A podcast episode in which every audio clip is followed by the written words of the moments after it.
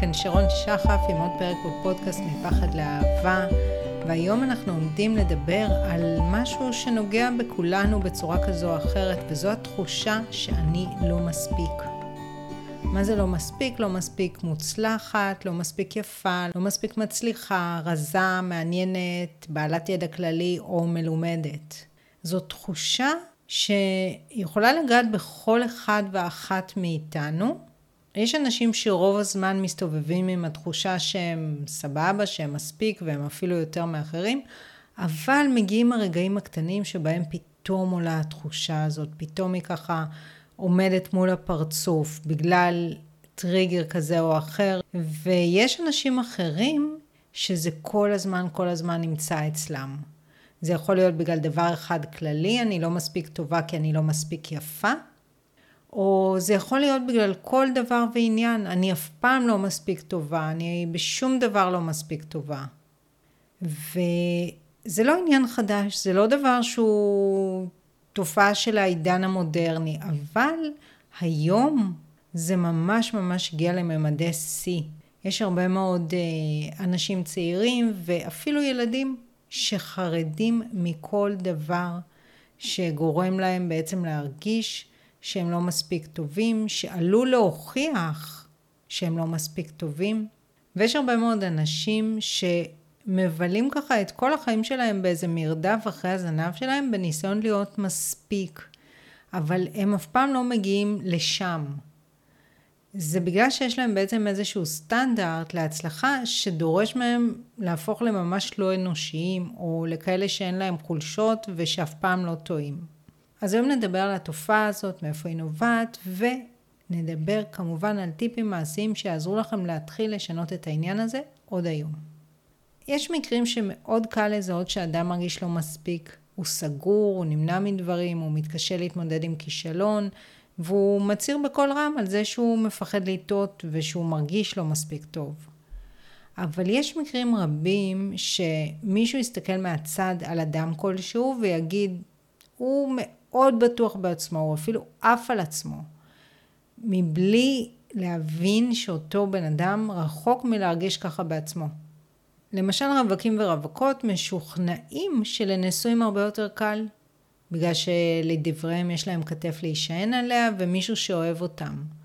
אבל אלו שנמצאים בזוגיות, נשואים או לא נשואים, הרבה פעמים בכלל לא מרגישים ככה. אם תדברו איתם באופן אישי, אז מבחינתם יש להם שפע של סיבות להרגיש לא מספיק. למשל, מצב הקריירה שלהם, או שביעות רצון מהזוגיות, או פחד מבגידה, או איזושהי תחושת פחיתות מול בן בת הזוג, יש אנשים שמרגישים פחות טובים בגלל שיש להם ילד אחד ולא שלושה, בגלל איך שהם נראים, בגלל משקל, כסף, ויש עוד דברים. אז אם אתם לא מכירים בן אדם לעומק ובאופן מאוד מאוד אינטימי, אתם לא תדעו מה אותו בן אדם מרגיש כלפי עצמו וכלפי החיים שלו ומהי תחושת הערך העצמי שלו או שלה. והרבה פעמים גם כשאנשים אומרים לנו אומרים לנו כל מיני דברים לגבי התחושות שלהם. למשל, מישהי תספר לחברה שלה, הרווקה, מישהי נשואה, על הפחד שלה מבגידה. אבל החברה הרווקה תסנן את זה כמשהו זניח כזה, ועדיין תרגיש פחותה מול החברה הנשואה שלה. או למשל בעולם הקריירה, יש הרבה כאלה שמשוכנעים שאלו שנמצאים בדרגות ניהול בחירות בהכרח מרגישים בטוחים בעצמם. הם לא ממש חווים איזשהו קושי והם לא חוששים מדברים. זאת אומרת, הם לגמרי שונים מהם, מאותם אנשים שמסתכלים עליהם כלפי מעלה. אבל בפועל זה לא ככה. דברו עם מנהלים בכירים ותגלו הרבה פעמים שיש להם קושי ויש להם אה, תסמונת המתחזה ויש משהו ספציפי שהם מאוד מתקשים לעשות, כמו נניח לעמוד מול אה, מחלקה שלמה ולדבר. אז אולי את אותם דברים שלבן אדם שנמצא כמה דרגות מתחתיהם, הם כבר עברו והם עושים בקלות, או זה יותר קל להם, אבל זה לא אומר שקל להם תמיד. או שהיה להם קל בעבר לעשות דברים שהיום הם טבעיים עבורם. אז קודם כל בואו ננסה רגע להבין מאיפה נובעת התחושה הזאת שאנחנו לא מספיק. אז קודם כל, כולנו נולדים ללא תחושת ערך עצמי. אנחנו נולדים עם תחושת שלמות עצמית. כמו בעצם כל בעל חיים וכמו הצומח, כל חי וצומח. תדמיינו תינוק ממש ממש קטן, שוכב במיטה וככה מתבאס מזה, חושב על זה, אני לא מספיק יפה, אני לא מספיק חכם, אני לא מספיק נחמד. נשמע הגיוני? לא. כי לתינוק אין דימוי עצמי ואין תחושת ערך עצמי. אז שלמות עצמית זה איזושהי תחושה של הרמוניה, איזושהי תחושה של נינוחות, שלא מחייבת אותנו להיות מושלמים. עכשיו, ככל שאנחנו גדלים וכבר מגיל מאוד מאוד צעיר, אפילו מינקות, אנחנו שואבים את תחושת הערך העצמי שלנו מהיחס של הסביבה אלינו, זה דבר אחד, ואנחנו גם סופגים את תחושת הערך העצמי של ההורים שלנו. ואנחנו מושפעים מתחושת הערך שלהם וממצבם הנפשי. אז עוד לפני שהורה אמר מילה כלשהי, אם הוא נושא תחושת חוסר ערך, הוא השפיע על הילדים שלו. ויש עוד uh, מגוון דברים שיכולים להשפיע על הערך העצמי שלנו בשנות ההתבגרות, שזה חלק מהם זה הדברים שהם יותר obvious, כמו היעדר אהבה ללא תנאי, או היעדר אהבה מספקת, יחס ביקורתי, פוגעני, או פגיעה פיזית. למשל גם אם הורה הרגיש מאוד אומלל או מדוכא או ככה אפילו לא מדוכא אלא משהו ככה הרגיש שמשהו מאוד גדול חסר בחייו כמו נניח היה לו ילד אחד והוא ממש הרגיש שסוף העולם הגיע כי אין לו שניים והיה אומלל בגלל זה במשך שנים והיה עסוק בזה ללא הרף. הורה כזה שידר לילדים שלו בצורה לא מודעת שהם לא מספיק שבעצם הם עצמם אין להם את היכולת לשמח אותו או אותה. אז הורה כזה יבוא וישמע את הדברים שלי ויגיד, מה את מדברת? איזה שטויות. אבל אם זה מה שאתה מרגיש בפנים, שאתה לא שלם, שהחיים שלך חסרים, אז הדבר הזה שכבר יש לך, הוא לא ממלא אותך. אפשר לרצות גם ממקום של טוב לי וממלא אותי, ואז אני רוב הזמן אהיה שלווה, אבל יש את הדבר הזה שאני מאוד רוצה. אבל אצל הרבה מאוד אנשים אתם תראו את האומללות הזאת בגלל דבר כזה או אחר. זה יכול להיות כל מיני דברים, זה יכול להיות גם אימא שמרגישה שהיא לא הגשימה את עצמה בקריירה ובגלל זה היא אומללה. דבר נוסף שמשפיע זה דברים גם שהם מאוד obvious, כמו כישלונות, כמו עלבונות, כמו דברים שנאמרו לנו וככה נצרבו בתודעה שלנו והותירו חותם. והרבה פעמים דברים כאלה גורמים לנו ליצור אמונות מגבילות לגבי עצמנו ולגבי היכולות שלנו. השוואה לאחים ואחיות או לילדים אחרים, ודברים כמו חרמות, הצקות, או אפילו דברים כמו מראה פשוט או עודף משקל שגרמו לנו להרגיש פחותים מאותם אה, ילדים אה, יפים ורזים. הדברים האלה קורים, וברמה כזו או אחרת הם קורים לכל אחד מאיתנו, ונורא תלוי מה המינון שלהם, וגם תלוי מה היכולת האישית שלנו להתמודד איתם. זה תלוי במבנה האישיות שלנו, ותלוי בתמיכה שקיבלנו בבית, אבל דברים כאלה בהחלט יכולים להשפיע. מעבר לדברים האישיים, יש גורם אחד שהוא משפיע על כולנו. בעצם, החברה האנושית המודרנית מושתתת על השוואות.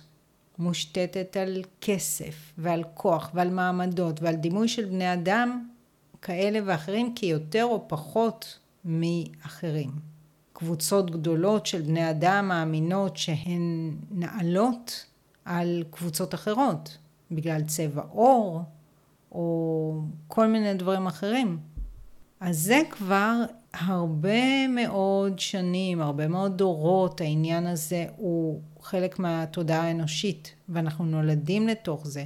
אני לא חושבת שזה משהו שהוא קשור לבסיס שלנו כבני אדם, כי אני מאמינה שאם תלכו לחברות שבטיות, אולי תהיה שם היררכיה של איך מנהלים את השבט, אבל לא את המקום של יותר טוב או פחות טוב. עכשיו, בעידן של ימינו, כשהכל ככה בעצם נמצא אונליין ברשתות והכל נראה כל כך נוצץ, אז בכלל זה כאילו ממש הופך אותנו למזוהים באופן מאוד מאוד אינטואיטיבי עם כל הרעיונות האלה של הצלחה ותהילה ואושר ומראה והתחושה שהדברים האלה הם שקובעים את ערכנו. וזה נוגע גם במי שבאופן רציונלי מבין שזה לא ככה. אז יבוא מישהו ויגיד לכם, אל תשוו את עצמכם, תאמינו רק בעצמכם. אבל פסיכולוגית זה לא עובד ככה. אז מה כן אפשר לעשות כדי להתחיל להרגיש מספיק? אז אני אומרת ככה, כדי להתחיל להרגיש את המהות השלמה שבתוכנו, שהרי נולדנו איתה כפי שאמרתי, ולא להיות מושפעים או להיות מושפעים הרבה פחות, כי חשוב להבין שבמידה כזו או אחרת, אפילו היא מאוד קטנה, אנחנו עלולים תמיד להיות מושפעים. בעצם אנחנו יכולים לשנות את הדפוסים הבאים שעכשיו אני אפרט. אז הדבר הראשון שכדאי לנו לשנות כדי להתחיל להרגיש מספיק, זו הציפייה העצמית לשלמות שמלווה תמיד בשיפוט עצמי מאוד נוקשה. היום הרבה מאוד אנשים מצפים מעצמם להיות מושלמים, לחשוב נכון במרכאות, להרגיש נכון במרכאות, להתבטא תמיד באופן אינטליגנטי ומדויק, להיות תמיד נמרצים, מלאי מוטיבציה ואנרגיה, לא להיפגע מכלום, לא לכעוס ולמלא את הזמן שלהם אך ורק בדברים מועילים. הם גם צריכים להיות בני ובנות זוג מושלמים, הורים מושלמים ולתחזק בית ללא רבב, וכמובן גם להיראות תמיד נפלא, גם אחרי שהם סיימו לנקות את הבית. ואז כשבאופן טבעי הם לא עומדים בזה, הם כועסים ומוקיעים את עצמם. בעצם אותן ציפיות נוקשות ולא מציאותיות מנציחות את זה שהם לעולם לא מספיק טובים, שהם תמיד לא בסדר. אז ציפיות זה דבר טוב לצפות מעצמנו לדברים מסוימים, לרצות דברים מסוימים, אבל כשזה לא ריאלי, אנחנו לא סופר יומן, אנחנו יומן.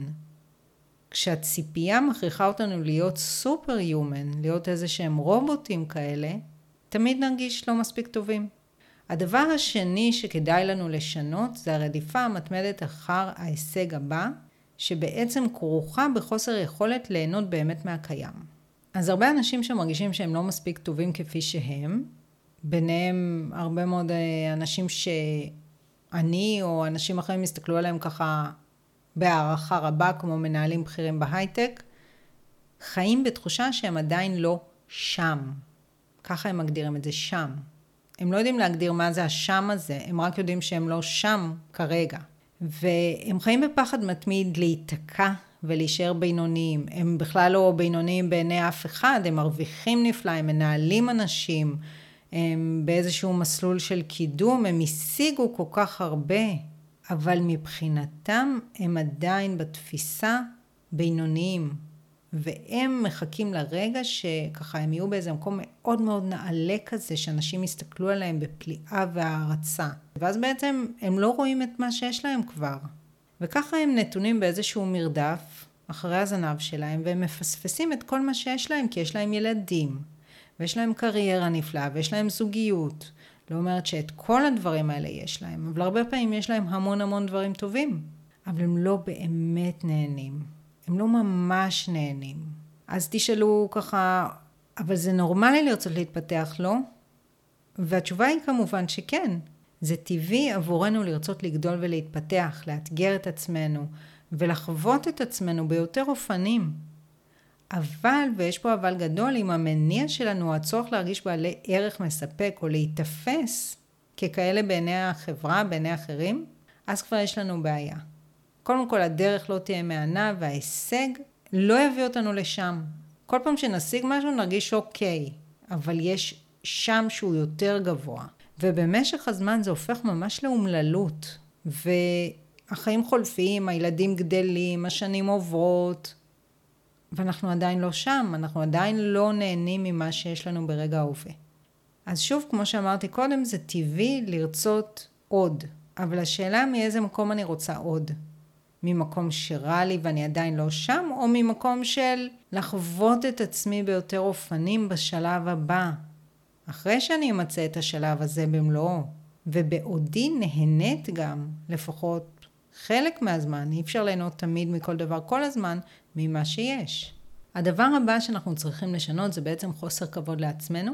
אז חוסר כבוד לעצמנו או ביטול עצמי זה בעצם דפוס התנהגות שנוגע ופוגע ברובנו המוחלט באחת או יותר מחזיתות אה, חיינו, למשל בעבודה, בזוגיות, עם הילדים, עם ההורים או עם חברים.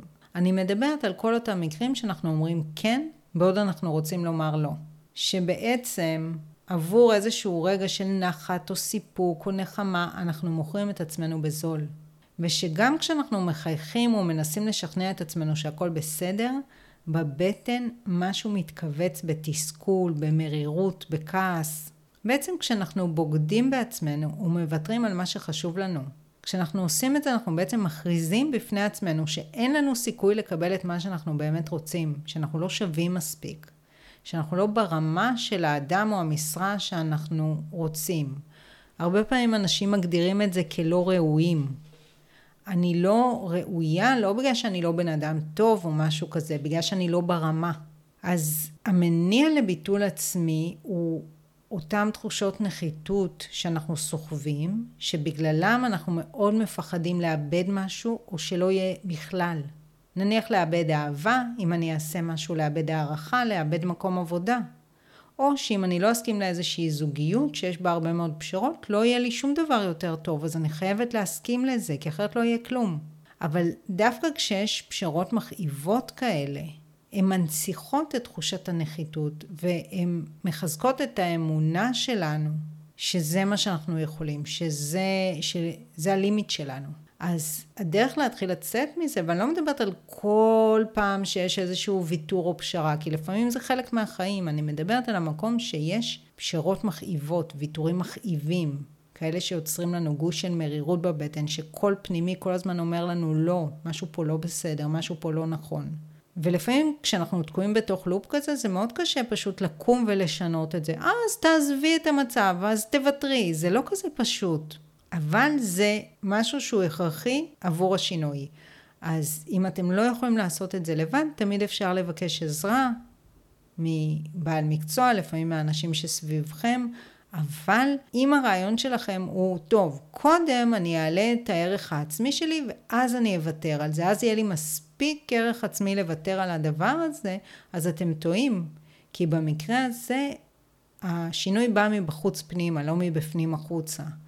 קודם אני משנה את הדבר שמנציח במציאות את תחושת חוסר הערך, ואז הערך העצמי שלי כאילו חוזר לממדיו הטבעיים, כמו הכרית הזאתי שקונים אה, מכווצת והיא מתנפחת אחרי שמוציאים אותה מהאריזה. הדבר הבא שכדאי לנו לוותר עליו זה האשמות מול ההורים והטיפוח של האשמות. אני מדברת בעצם על זה שתכלס, להורים שלנו יש משקל מכריע על תחושת הערך העצמי שלנו ועל איך שהחיים שלנו התגלגלו. זאת עובדה בהרבה מאוד מקרים. אבל הבעיה היא שכשאנחנו מתעקשים כמבוגרים שההורים שלנו יכלו לעשות אחרת ויושבים ובוכים על זה ומוקיעים את ההורים שלנו, אנחנו בעצם לוקחים וקושרים את עצמנו אנרגטית לעבר ולתחושות של הפחיתות והנחיתות שנולדו בו.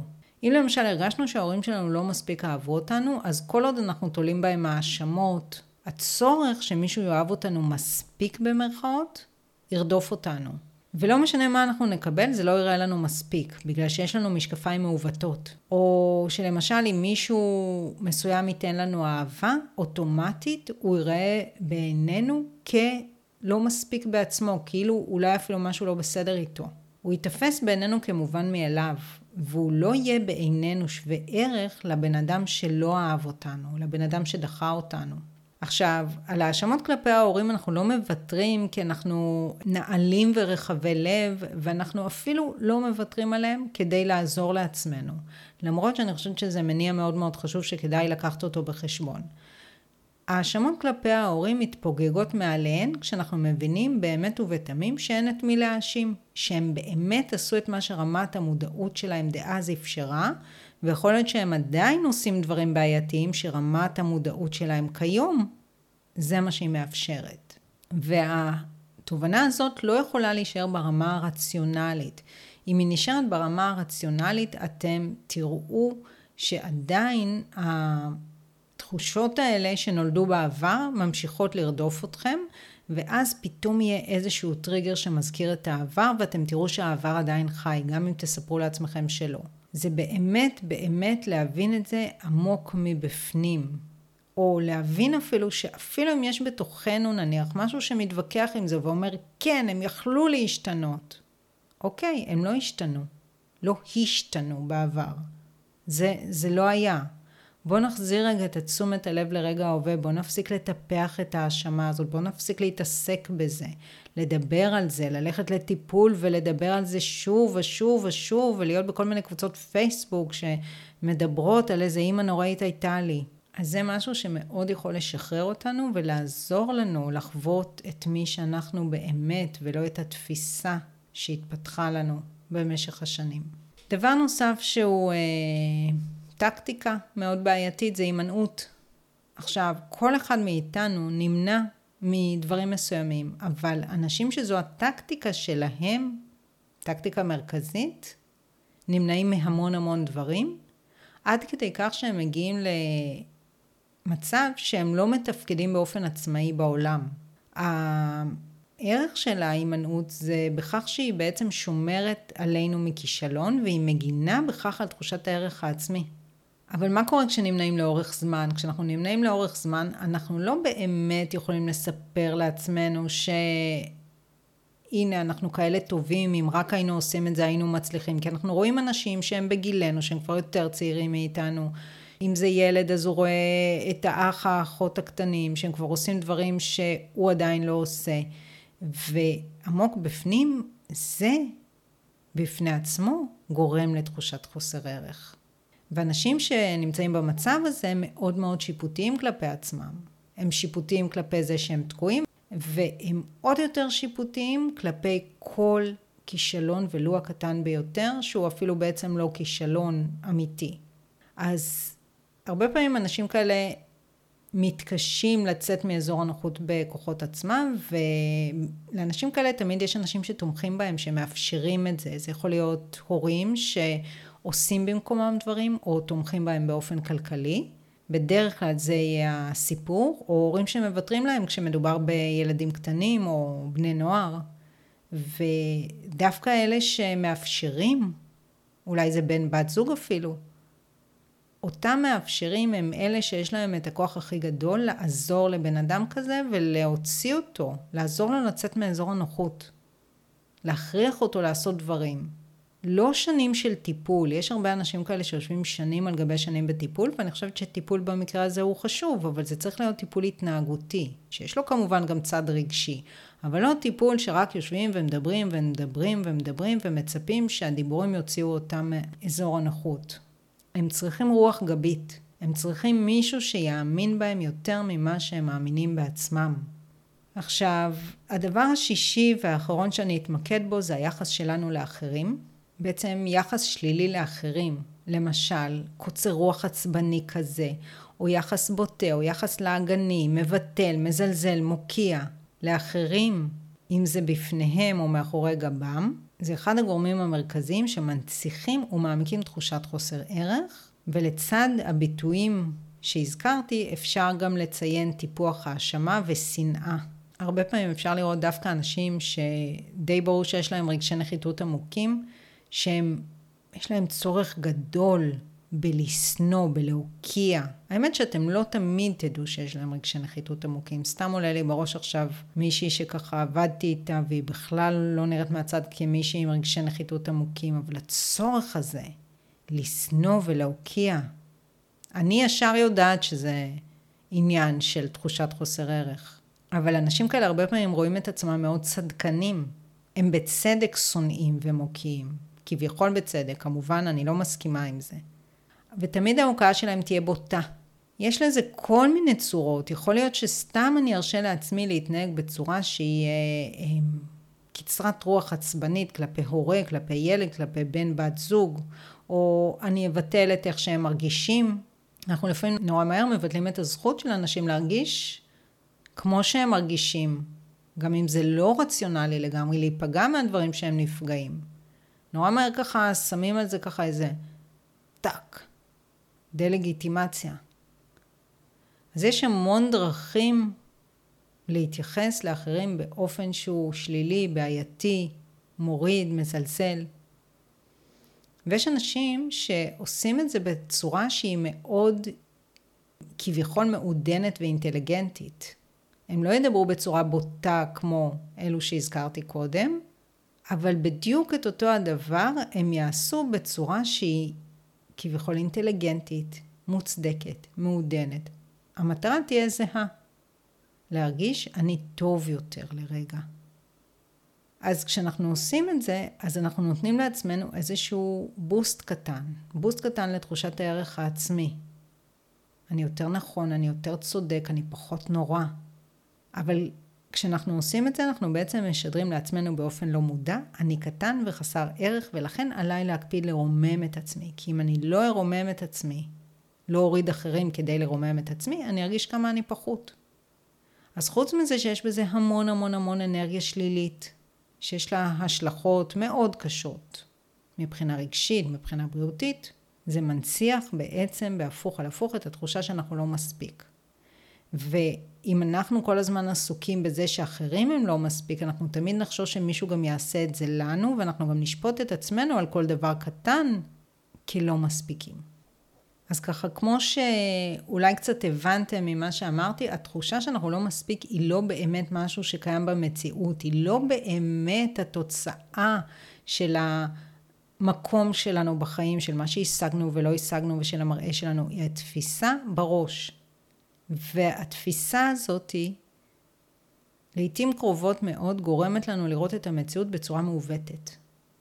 למשל, אנחנו עלולים אה, להרגיש שכולם מסתכלים עלינו ושופטים אותנו, ושהמצב של כולם הרבה יותר טוב משלנו.